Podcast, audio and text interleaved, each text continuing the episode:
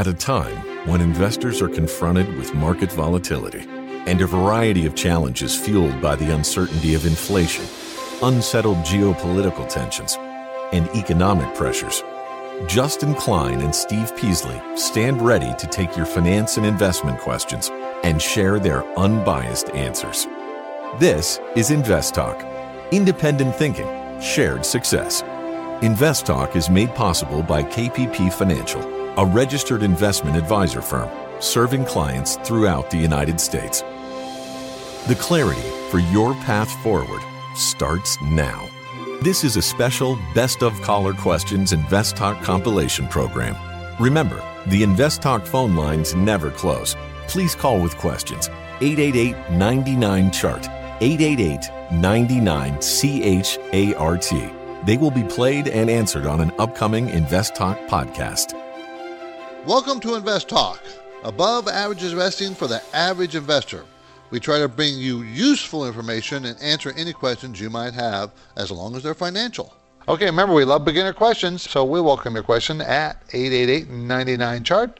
Now, what is the question? You told us some time ago how to a couple of methods to figure the value of a stock. Would you repeat those for me? Certainly, I'd be happy to, Jay.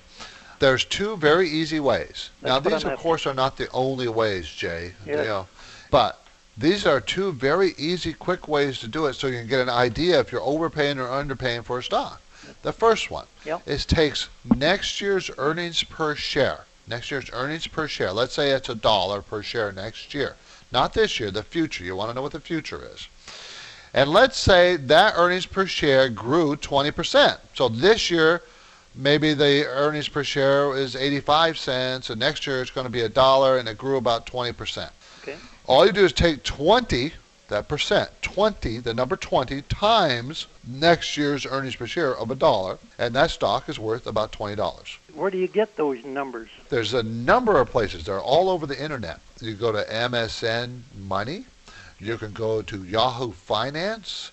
And all these will give you earnings projections for next year and tell you what the earnings are this year per share. I see. And then all you do is look at it and say, oh, okay. They may not give you the percentage, but they'll tell you, okay, the company made 72 cents per share this last year, and the analysts expected to go to a, uh, earn a dollar 20 next year. Well, gee, well, how much is that? That's 50 cents. That's about an 80% increase. Yep. 80 times next year's earnings per share. That's the stock price. That's the number one. The second one is you should never pay more than about two times the market capitalization for the sales that the company is making. So let's say the company is selling a billion dollars worth of product. Yep. And the total market capitalization is $5 billion. What is a market capitalization? Simple number. It's a number of shares outstanding times the price of the shares. That number is 5 billion and they're only selling 1 billion. That means that's more than two times sales. That's not a very good number. Never pay more than four times sales. That's a very bad number. So that just gives you an idea of the overall bigness and how much sales to relationship is. And that's important relationship. Those are two ways to evaluate a stock. Very fine. Appreciate the call. Thank you very much. Thank you. Managing multiple mutual funds, researching professional services, where to put your savings. If it's about money and if it's important to you, we want to know more about it. We're here for you. 888 99 Chart is how to reach Steve or Justin right now on Invest Talk. Hi, Steve and Justin. This is Kevin calling from Southern California. I've been looking at municipal bonds, trying to figure out if getting some exposure to that is good to diversify my fixed income portion of my um, investment portfolio. I am in the highest tax bracket again, and I'm wondering is it better to buy a higher coupon rate with a higher price bond or a lower priced bond with yield to worst being equal? Trying to get an idea of what are the best options. Thanks again, as always. All right. Uh, glad you made that point about being in the highest tax bracket. That certainly is pretty much the most important factor when you're looking at municipal bonds. What tax rate are you in? It only pretty much makes sense for those that are in the highest tax bracket. Now, should you buy? Basically, he's asking, should I buy municipal bonds that are yielding little and are at a steep discount, or that have higher coupons and less of a discount. Most of them are discounts now, right? Because of where interest rates are, are have, have moved. but a lot of this is more of a once again a tax question because when you get those coupon payments, you're going to uh, well, I guess you're not you're not getting taxed. Now, there's yeah, I always think of this on corporate side, but you're not getting taxed either way. I guess it would be your income needs. That would be the biggest question: is what income are you trying to get off of this of these bonds? If it's a necessity for you, then you want the higher coupon. But if you're just trying to get a portfolio diversifier and you're trying to get a good after tax yield, then I don't think it would matter.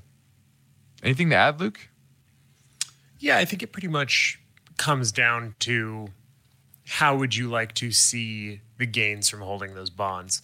If you need income, like you said, then you're probably more wanting to have municipal bonds with higher coupon payments because it's going to be more regular income rather than just getting it from that capital gains uh, aspect of holding a bond. But I think that, like you said, it, it comes down to making sure that you're in a tax bracket that makes this beneficial and then figuring out what the purpose of holding these bonds is for you. Exactly. All right. You can call right now and be part of the program. Let's hear about what your talking point is. 888-99-CHART, 888-992-4278, and you can get through right now.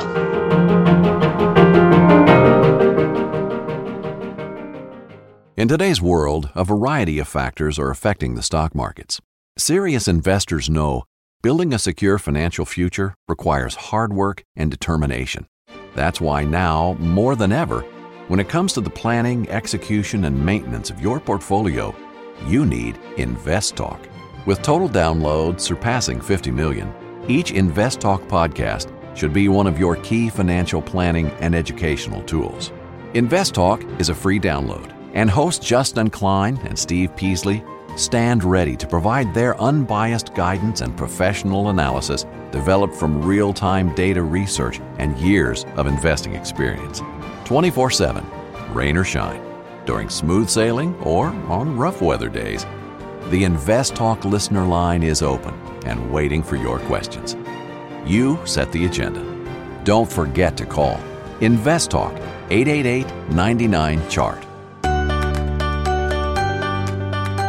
You're listening to an encore presentation of Invest Talk. Please call with your questions and comments, though, 888 99 Chart, 888 99 C H A R T, and Steve will answer them on the next Invest Talk. Hi, Steve or Justin. This is Owen from Redding, California. I'm calling to ask on your opinion about the EV sector. I've been watching it for a while now, and I've been wanting to get some exposure to it, but it seems overpriced. So I've been watching Xpeng, NIO, Tesla, Nikola, and all the stocks seem either way overpriced to me, or they seem like they're not a very good stock. So I was just wondering if you know of a cheaper stock that has a future that is in the EV market that's not so overpriced or overbought right now, or if you are looking at a certain stock and you're looking for a drawback. Thanks, and I'll be listening on the podcast. Now, of course, we cannot just bring up companies and tell you to invest in them. Another one, the SEC wouldn't let us. But don't just look at, when you're talking about the electric vehicle market, don't just look at the car companies. Look at where parts, what parts do they get those from? What the parts in that car come from somewhere. They don't make them all. I mean, you know, so look deeper. Uh, and the technology that's really changing and a lot of money is being poured into it is the electric vehicle. In the electric vehicle uh, industry is batteries, and that's why I suggest you look. See, remember, Volkswagen said all their cars are going to go electric in the next few years. Well, that's a lot of batteries being produced by somebody. So widen your view. That's what I would say. And you know, the big car companies also are going to go electric. Volkswagen, GM. GM just got uh, recently their price upgraded by some analysts because of the electric vehicles that they're coming out with. So think more globally. This is Invest Talk, made possible by KPP Financial, where each Friday subscribers to the KPP Premium newsletter receive a concise and highly informative summary of the week's financial and investment news, sent directly to their inbox. It really does give you a week that was roundup in a quick read. It also offers a look ahead and various process and term explanations that will be interesting to every investor. So you should be thinking about subscribing. You'll get targeted value formatted for fast consumption when you become a KPP Premium newsletter subscriber at investtalk.com. The InvestTalk Radio and podcast continues now. The phone lines are open. Call with your questions. 888 99 Chart. Hello, Invest Talk. Long time listener here. I really love your guys' show. Recently, I've started watching the Invest Talk Classroom as well, which is actually the inspiration for this question. It's about options trading. And in the short, you guys discuss how hitting singles in the long term would be better than hitting it big far as the strategy goes. And so I've done some research and have set up a paper trading account with my brokerage and have started buying some puts on AT&T and some regional banks. Um, and I've also tried to practice the covered call strategy on SPY. Um, again, just to get experience. I, I, plan on doing this for a while, but wanted to see that, you know, if this strategy is, you know, what you guys are referring to when you say hitting singles, something simple. I know there's, it seems like quite a bit other uh, option strategies out there and um, I wanted to see if this is simple and effective, or if I should expand upon you know, some of the options trading strategies that are out there. I figured that you know if they do decide to cut rates, perhaps even purchasing or buying calls, you know, transitioning to that strategy could be better at a time where they're making cuts to rates. So again, just three simple strategies. Are those sufficient, or you know, should I expand upon? other options. Uh, just looking forward to your answer on the podcast. Uh, hopefully, this question makes sense, but um, I will definitely listen in as always. Thanks. Bye. Well, when we refer to hitting singles and doubles, uh, it's more about selling options. Now, covered call is similar to that, right? You own the underlying and you're selling a call option, typically out of the money, and you're earning some sort of yield on that. Uh, and you know, we run a cover we run a covered call strategy for clients, and we typically roll them out uh, anywhere from 30 to 60 days uh, from current day. Uh, so, for example, we're beginning to think start rolling uh, November expiration out to December. Um, even though there is still a few weeks, a couple weeks left until uh, November expiration, uh, that's what we're trying to to do opportunistically. And the reason we do that is because there's time decay that you're capturing when you're selling short dated options and long term that's very effective but it takes work right because you you're not just setting it forgetting it you're you're you're managing it etc so when i think of singles and doubles i think of strategies like cover calls cash secured puts iron condors are another another one to look at where you're, you're mainly getting credits for selling to option buyers. Most option buyers they lose the vast majority of the time. Now when you buy options, you are typically going for more like home runs and sometimes grand slams, especially if you're buying short dated options. The current DT, zero DTE options on the S&P, for example, uh, a good example of that. People just buying these options that literally expire at the end of the day and trying to play a move in markets, a major move. And, you know, you can turn options that are worth pennies into options that are worth dozens of pennies, and that can be a huge return. But that's very few and far between. And the vast, it's kind of like gambling, right?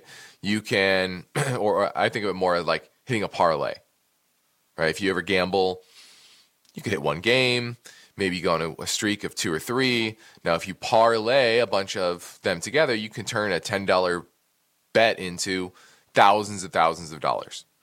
But if you know anyone that tries to bet parlays, they're very rarely hit. And the vast majority of the time, you know, you bet five games on a parlay, Four of them are going to hit and one won't. And doesn't matter about the four. You lost one. So that's what option buying really is. It's trying to hit that home run. I like that you're paper trading though. You're thinking about testing your your strategy instead of just going in all at once without any expertise, without any discipline, and you're trying to hone in on what works for you. Now you'll never really know until you actually put the money in, but at least paper trading is a much better start than just going in blindly. So, hope that helps. You're listening to Invest Talk, everybody. I'm Steve Peasley. We want to answer your questions. Our listener line number is always ready for you 888 99 chart. Beginning our experience, we're here to answer your question.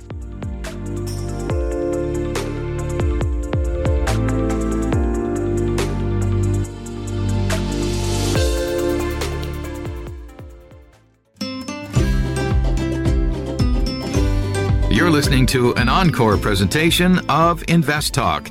Please call with your questions and comments, though, 888 99 Chart, 888 99 CHART, and Steve will answer them on the next Invest Talk.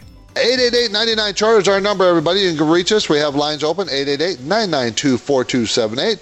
Hey, Stephen Justin. This is Jason from New Hampshire, and I was calling to ask about my father and retirement. He's 58 right now and plans on retiring when he's 67. He doesn't have any retirement savings, but would like to start conservatively. And I'm just curious what would be the best approach slash strategy for uh, strategy for him. Would love to hear back from you. Thanks. Okay, so he wants to be conservative. So he doesn't want to be fully in the market, stock market. That's not conservative. That's aggressive. But what he can do is find an ETF or other type of investment that's not necessarily fully exposed to stocks. So it could be a, a balanced type of program you have stocks and bonds. And he really should just keep buying it every paycheck or every month the same amount. That's called dollar cost averaging. And just keep doing it for the next 10 years. Just keep doing it no matter if the market goes down or up. Just keep doing it. And he'll have a decent amount of money when he retires. Now, since he's getting such a very late start, he, you know, unless he puts a lot of money away every month, you know, he's not going to have that great of a, a great of a pile of money to live on in retirement. So he's got to have some other, other sources of income, Social Security or whatever else. Got to you got to figure that out. Very very important. All right, now when people take the time to leave an Invest Talk podcast review on iTunes, we'd like to thank them for the courtesy by getting to their questions quickly. Barb in Brooklyn says, What are your thoughts on buying 10 or 30 year Treasury bonds now? Well, it depends on your time horizon. I've said, I think we're close to an inflection point on rates. So you're starting to see that momentum of rates going up reversing. And the odds are increasing that there will be a rate cut by second quarter next year. There's now a 37.5% chance that in the May meeting of next year, so that's right in the middle of that second quarter, that the Fed funds rate will be lower than it is today. It's pretty high. That's very high, especially if you would consider a month ago, one month ago, those odds were at about 3%. Now we're at 37.5%. That's a big change. And so if you're talking about a trade only, yes, 10, 30 year, that's duration. That's a duration trade. Sure. But as a long term hold, no. What I think is going to happen is you're going to go through a rate cutting cycle, but they're not going to go back to zero. They can't because inflation will rage too hard. And so they're going to mildly cut rates. You'll go through a rate cutting cycle and you'll bottom at a much higher level than we did before, right? An uptrend, make a higher low. You know, do we pull back from 5% in the 10 year to three and a half? I think that's very possible in this cycle. But I don't think we're going back down to 1%, 2%. We're now in this longer term uptrend in rates due to inflation as well as our fiscal position. And so there's the secular cycle that I'm talking. That's a secular cycle long term trend. And then there's a cyclical cycle. For the cyclical cycle, yes, I think we're late cycle of this economic expansion. There will be a mild recession next year, which will precipitate a rate cutting cycle that will give a rally to 10 year bonds, 30 year bonds, etc. But inflation will not stay down. They will stay three, four, five percent. and then you'll get a turn back up. Now, is that a year? Is that 12 months from now? Is that 24 months from now? Is that 36 months from now? I'm not sure. We'll see. See how it goes. Hard to call it from here. But with everything, you always have to look at your time horizon. So, short to medium term, yes. Long term, absolutely not. Let's go to Gary in San Jose. How you doing, Gary? Well, I have a question on uh, gold reserves of uh, foreign countries that are in sovereign debt. Okay. And if they start selling their gold to get out of their debt, what would that do to the market of gold? Well, of course, it depends on how big their gold reserve is, Gary. I mean, if it's huge, it would definitely put a huge downward pressure on the gold price. But most likely, if you're talking about a normal country or average sized country, it won't probably do much to the gold price. It probably won't because they have, what they'll do, Gary, is they'll hide the fact that they're selling it. You won't know until after the fact. You know, because they also Yeah, hide, they hide the fact that they're buying it. You know, China does, India does, everybody does. I've never heard anyone talk about uh, the sovereign debt in relationship to their gold reserves. Yeah, most of the time because they hold on to the gold reserves because it's worth something. They usually don't talk about it because they don't usually sell it. And if they did, it would be a function of their uh, Federal Reserve, whatever they would call theirs in their country. And that would be a secret kind of behind the scenes thing going on to gather some money. Then they would announce it to us and we would even never know about it. I listen to your show every day. Well, I appreciate that, Gary. Thanks for the call. I really do appreciate it. Thank you. And keep up the good work. Thank you. And Taylor has a question in Los Angeles. Hi, Taylor. Hi, how's it going? Good. Thank you for the call. Appreciate it. My question is about rolling over my 401k to my IRA. Um, I'm in my 20s, and I'm wondering, since I'm getting a cash disbursement to my IRA, should I worry about current prices right now when buying into new stocks, or is my time horizon just too far that it doesn't matter about finding good buying opportunities? Yeah, I, I wouldn't worry about it too much because you're so young. Um, yeah, the market might be a little pricey in certain sectors, but other sectors are not. I mean, there there are places that you can put it that are not over. Uh, but I think time in the market is much more important than trying to time the market. You can't time the market. So, you know, if we were on the cusp of a recession, I might suggest, well, why don't you just wait till the recession happens, then put all the money in. You know, at the at the recession because stock market tanks on a recession. But we're not on the cusp of a recession. It's not going to happen for a little while. So I I'm thinking that you want to put the money in. I don't think you should wait. I really don't. Thanks for the call. Appreciate it. I'm Money Manager Steve Peasley, and we're here to help you get better results if we can with your invested dollars. That's our goal. Do you have a question? Check in now. 888-99-CHART. Let's say you've been thinking about learning a new language. Okay, why? I mean, how would it come in handy? And where would you want to use it?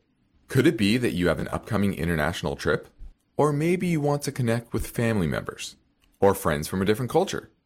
I think you should know about Rosetta Stone. With millions of users, it's been the world's most trusted language learning program for 30 years. Rosetta Stone is available on your desktop or as an app with Audio Companion and the ability to download lessons offline.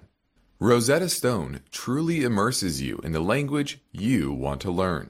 It has a built in, patented speech recognition engine called TruAccent. So as you practice speaking, you'll get feedback on how well you pronounce words.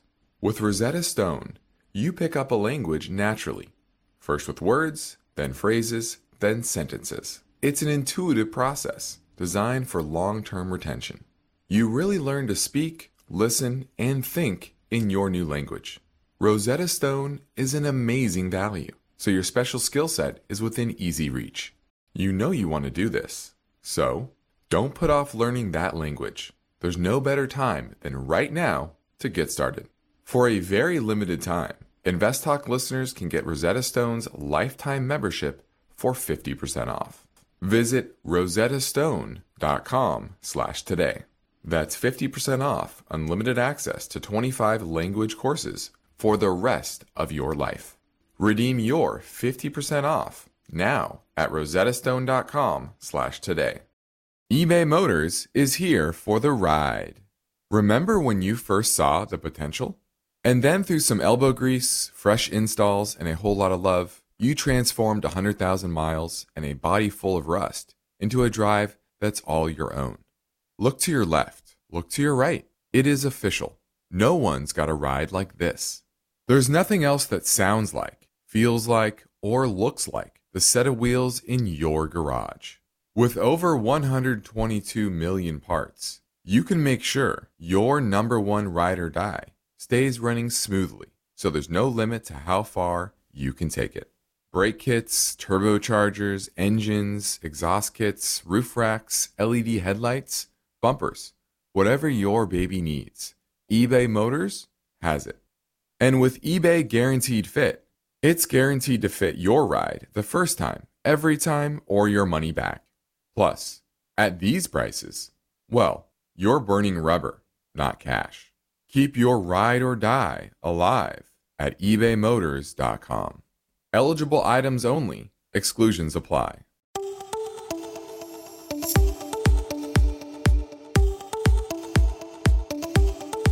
You're listening to an encore presentation of Invest Talk. Please call with your questions and comments, though, 888 99 Chart, 888 99 CHART, and Steve will answer them on the next Invest Talk. Hello, it's Andrew from Atlanta. I was uh, trying to reach Justin, Steve, or Luke. I have a question. LG Energy Solution. I do not have the ticker symbol. It's called LG Energy Solution, and Toyota signed long-term battery supply agreement to power electric vehicles in the U.S. Can you tell me if you know anything about LG Energy Solution? I appreciate the show. I look forward to hearing your analysis, and I hope you guys have a great weekend. Thank you. Well, LG Energy Solutions is a subsidiary of LG Electronics, a South Korean company. Now, they do have they they are listed overseas, so not a company that you can invest in directly here on our exchanges. Uh, but you know, you're not getting a pure play here. LG is a, a, a, as you know, probably they make consumer products in many areas. Obviously, televisions is, is one. Uh, they make mobile communication equipment. They make home appliances. They sell washing machines, refrigerators, etc. So it's a very well diversified business.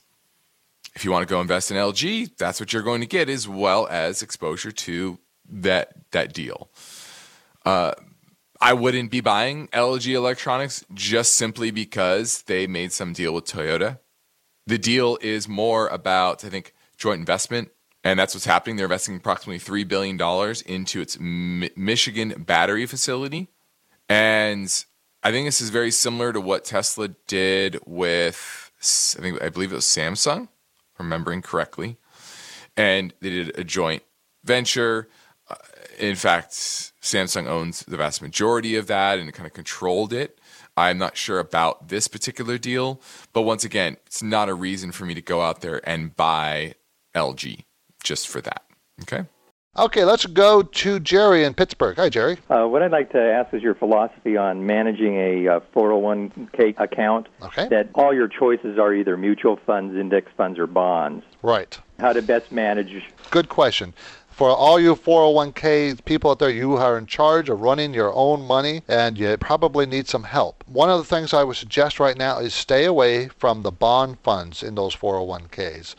That means no bond funds, and that means no mixed funds or no balanced funds if they have bonds. Most balanced funds are stocks and bonds. If interest rates are going to rise, your bond fund portion of your portfolio will suffer. Yes, you'll get a nice dividend of 3, 4%, whatever it is, 5%, I don't know. The net asset value may go down 5, 10, 15%. What good is the 3 and 4% of the whole thing? When the interest rates are rising, that's where you stay away from bonds. You should probably move gravitate, if in your 401k, over to more of the mid cap value, small cap value, large cap value. The value side of the market versus the growth side is where I would be more comfortable in if you have those choices. And don't hesitate to have a little bit in international. Okay. Okay? Thanks a lot. Do you have questions about FDIC security, mortgages, money market funds, losses to your retirement plans? Give us a call today, 888 99 Chart. One of the things that I was thinking about doing was just going straight down the line and you know selling, say, five percent of every holding that I have. I do have a little over forty different positions in a range of categories. I'm moving more towards obviously the big, safe blue chip companies. But my question is specifically if I were to take this strategy, if you think this is a decent strategy in the next, let's say, couple of weeks or months, would you just go straight down the line and or what companies would you keep? What types of companies would you not sell? In other words, should I keep some of my gold mining positions? Should I keep my position in Apple, which I just fundamentally bought and decided to hold for the long term? Anyway, that's kind of where I'm going. Thank you so much. Have a good day. Well, I definitely wouldn't go just straight down the line and sell 5% of everything. That That's just a willy nilly lack of a plan. It's, you're just chopping everything off for no reason. You want to have reasons. And the companies want to keep, uh, I think there's two, two main categories. Companies that will benefit from an inflationary environment, from a geopolitical environment that is more volatile, and a environment where governments are spending a lot of money, have terrible debt situations, and are going to have to probably monetize that debt. And so, harder assets in general. But everyone's kind of overvalued, I think, IP, right? Digits in the sky versus hard assets in the ground. So, think of it that way. That doesn't mean you go and sell Apple because we like Apple. I think they're still you still have to have room for the digits in the sky, the very, very strong businesses that are going to thrive no matter what. And I think Apple's a good example of that. And then the second category are companies that have bad balance sheets, have a lot of debt, and they don't have the cash flow to sustain that debt. If you have those in your portfolio, then you need to get rid of those. Those would be on the chopping block first. And they're not always the smaller ones. Sometimes the smaller ones have good balance sheets. Sometimes the larger ones don't. So you don't want to think of it that way as well. You have to do your research.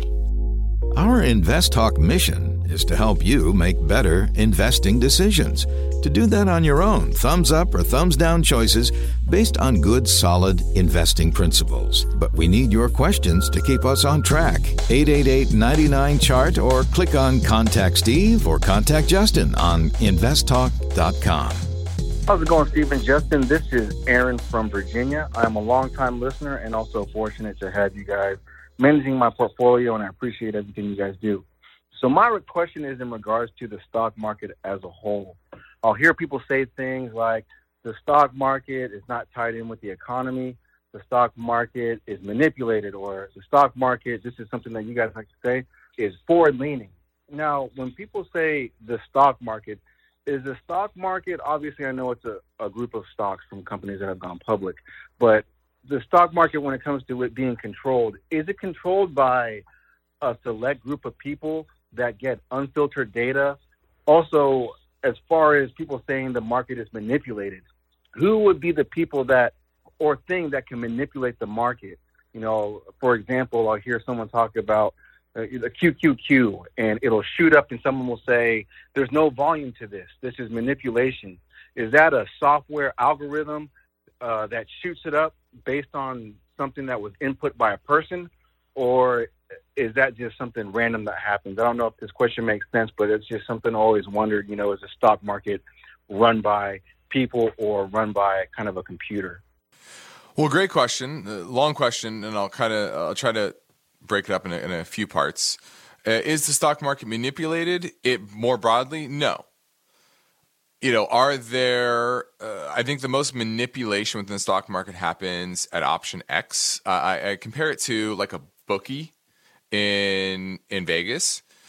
How lines are made in Vegas is the bookie just wants to have an equal amount on both sides of the bet, and whatever whichever side pays off, you know they're gonna they're gonna get their their cut right? They'll lose on one side make money on the other but their payout to one the other side is less than their payout or what they made on the other side. So they're always trying to move the line to keep that kind of in the middle. And that happens with option x where there are uh, option positions about to expire and market makers oftentimes at big banks, they're trying to get that amount or get that price of the stock to expire where there's the most pain. There's actually a website called maxpain.com, I believe it is. And you can see each option X where there's the most amount of notional options outstanding either side of a particular strike price on a stock. And so there can be shorter term manipulation games, especially the week of option X. So there can be weird moves in that time. Now, if the Qs go up, let's, let's pivot over to your question about the Qs going up on low volume, that's manipulated. No. In fact, most of the time, stocks go up on low volume. That's, that's what the Santa Claus rally is. Less people involved, less more people on vacation, worried about the holidays. And a lot of it is flows too. Just money flowing into index funds, 401ks, etc. And so the natural inclination for the market is to kind of float higher. And when there's low volume, means there's not a lot of sellers out there. That flow into the market tends to push the market higher. So you get a low volume float.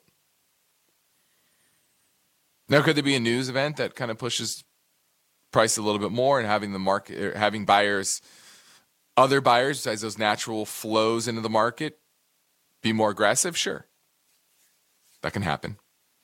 Now, another area I would say there's manipulation. I say I would say is within the Fed and government, and it's not directly, but it's more indirectly, right? When you influence the cost of capital, for example, the Fed funds rate, that's going to manifest in the rest of the market. And so it's going to manipulate asset prices in that way. So you guess you can call that manipulation, but it's policy, right? That rate is not being set by the market. It's being set by a policymaker, by a bureaucrat. And those moves change behavior by the actors within the market. And so it's kind of manipulated indirectly. For example, QE. If the Fed is going out and buying assets, that means they are taking that asset out of the market and giving them cash, giving them dollars. And guess what? That entity is going to do something with those dollars. And oftentimes, they're going to go invest it. Maybe in corporate bonds, maybe in equities, elsewhere. So it's really just understanding incentives. And that's what moves markets are those incentives. And sometimes those are, I guess you could say, manipulated. But more broadly, no, it's not happening directly very often. But I would say, I could say, it may be happening indirectly with an eye towards, you know, economic growth or controlling inflation, for example. So, hope that was a long winded answer, I think, to a long winded question. Hi, Justin and Steve. I am calling from Northern California, and I have a question about earnings. Say if a company did good in earnings, could it be possible the stock could just stay flat or go on its own journey instead of it going up or down. I appreciate uh, all you do. I've been listening for many, many, many years. I hope you guys have a wonderful day. Thank you.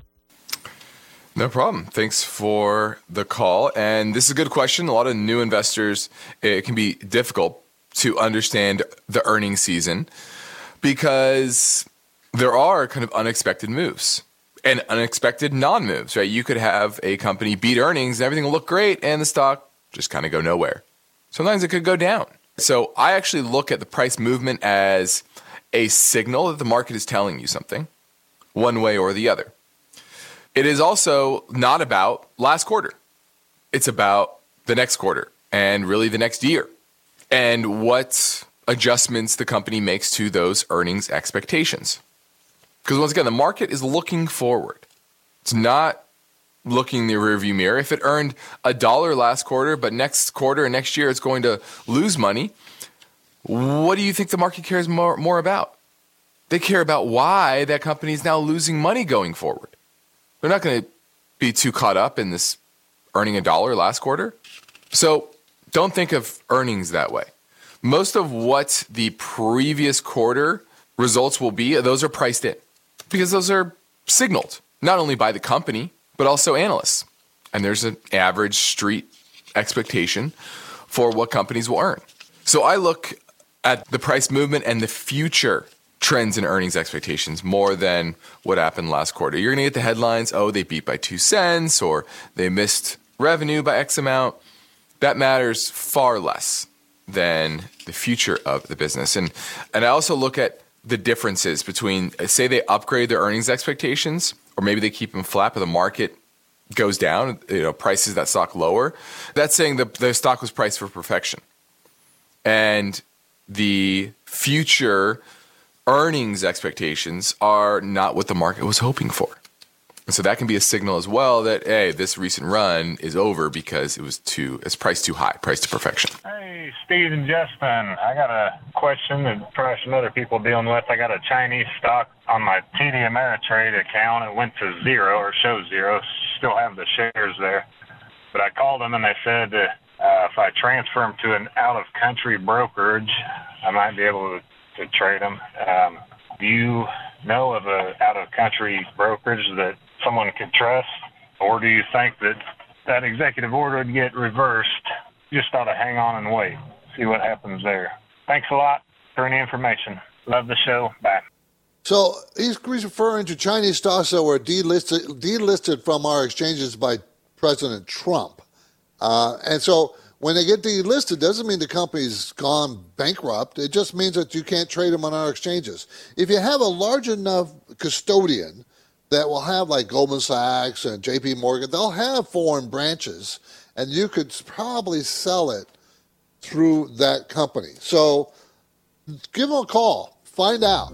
And I wouldn't sell it just, I wouldn't get rid of it just because they're delisted. I think they might get relisted at some point with a new president. Now, if you have a question about a stock or an IRA, college savings plan, well, maybe buying a house, mortgages, reverse mortgages, we're here for you. 888 99 chart, 888 992 4278.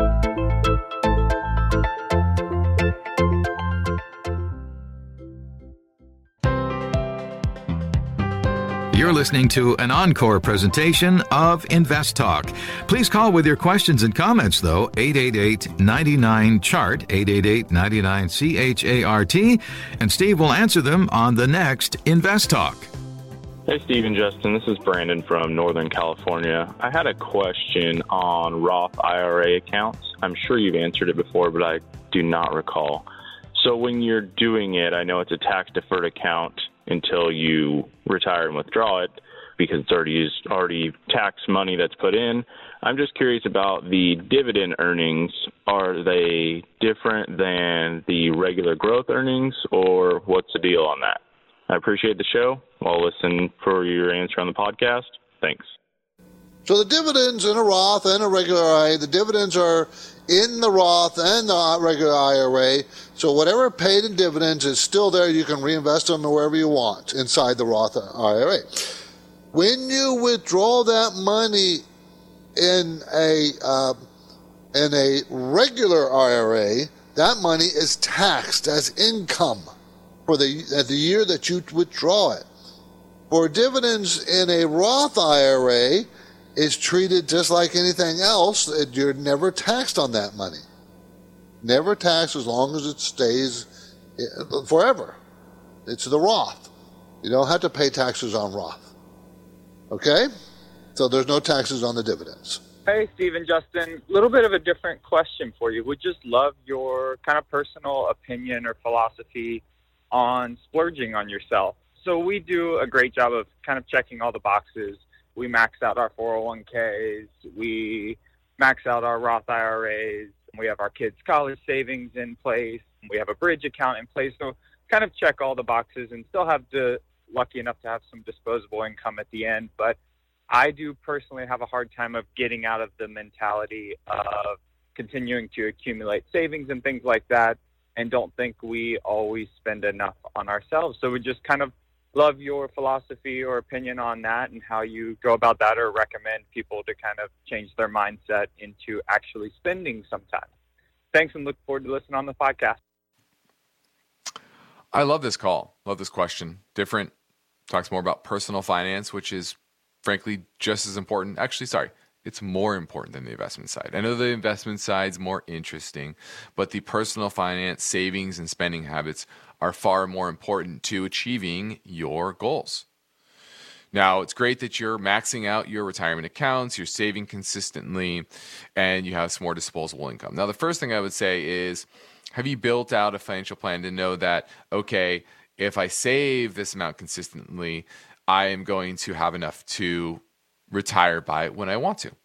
Now, by the sounds of it, it's prob- you probably will, right? You're maxing all that stuff out. It doesn't sound like you're a big spender, but maybe you want to retire when you're 45 you know, uh, it, it, everyone's a little bit different. So, first off, I would say you need to build that financial plan to know where you're headed and what your financial picture sh- is likely to look like at retirement, whatever that age might be. Now, once you've done that and you say, okay, I'm on a good path, and based on you know a million scenarios, you know, we do Monte Carlo simulations for for our clients, that you will be on track. I actually think you should spend on yourself. You work hard, you've been disciplined, you're saving correctly, and you have to. Life is about enjoying it, not just about counting your counting your money. You want to do the things that make you happy, whether that is traveling, maybe that's just splurging on your children or maybe grandchildren or cousins or nephews, nieces and nephews, whatever that is. Maybe you have a hobby that you want to get into or do more of. I absolutely think you should do that. Now, I always say it's about the, the important aspect of spending is not wasting it. And a lot of people think, oh, well, I'm not getting anything for, say, a trip, for example, but I don't think it's a waste. Making good memories, deeper connections with family and friends, I think are very important to the human spirit. And I encourage you to do all those things. The things that make you feel alive, make you feel fulfilled, are even more important than all of this. And when it comes to physical things, I actually say don't buy the cheapest. I, have kind of learned that lesson. You know, you pinch pennies, you go buy the, the, the cheaper version. What I always say is just buy stuff that you're going to use. That's the lesson I've always I've, I've come come out with spending is you can go buy something that looks the cheapest and looks like a good deal. Let's just say that looks like a good deal, and that's what people oftentimes use to make their spending decisions. Is that a good deal? I don't think of it that way. I say, is this something that I need, that I will use regularly, that won't sit on the shelf? When you can do that, then you can go buy the expensive version of it because it's going to last longer. You're going to be more fulfilled out of it. So that's kind of the lesson I've, I've learned. Hope that helped. Invest Talk is a trademark of KPP Financial. Because of the nature of the interactive dialogue inherent in the format of this program, it's important for the listener to understand that not all comments made will apply to them. Specifically, nothing said shall be taken to be investment advice, or shall statements on this program be considered an offer to buy or sell security. Because such advice is rendered solely on an individual basis and at times will require that the investor review a prospectus before investing. Invest Talk is a copyrighted program of Klein, Pavlis, and Peasley Financial, a registered investment advisor firm which retains all rights. For more information regarding KPP's investment advisors, call 1 800 557 5461. Steve Peasley is president, and Justin Klein is chief executive officer of Klein, Pavlis, and Peasley Financial. Thank you for listening, and your comments and questions are welcome on our 24 hour listener line at 888 99 Chart.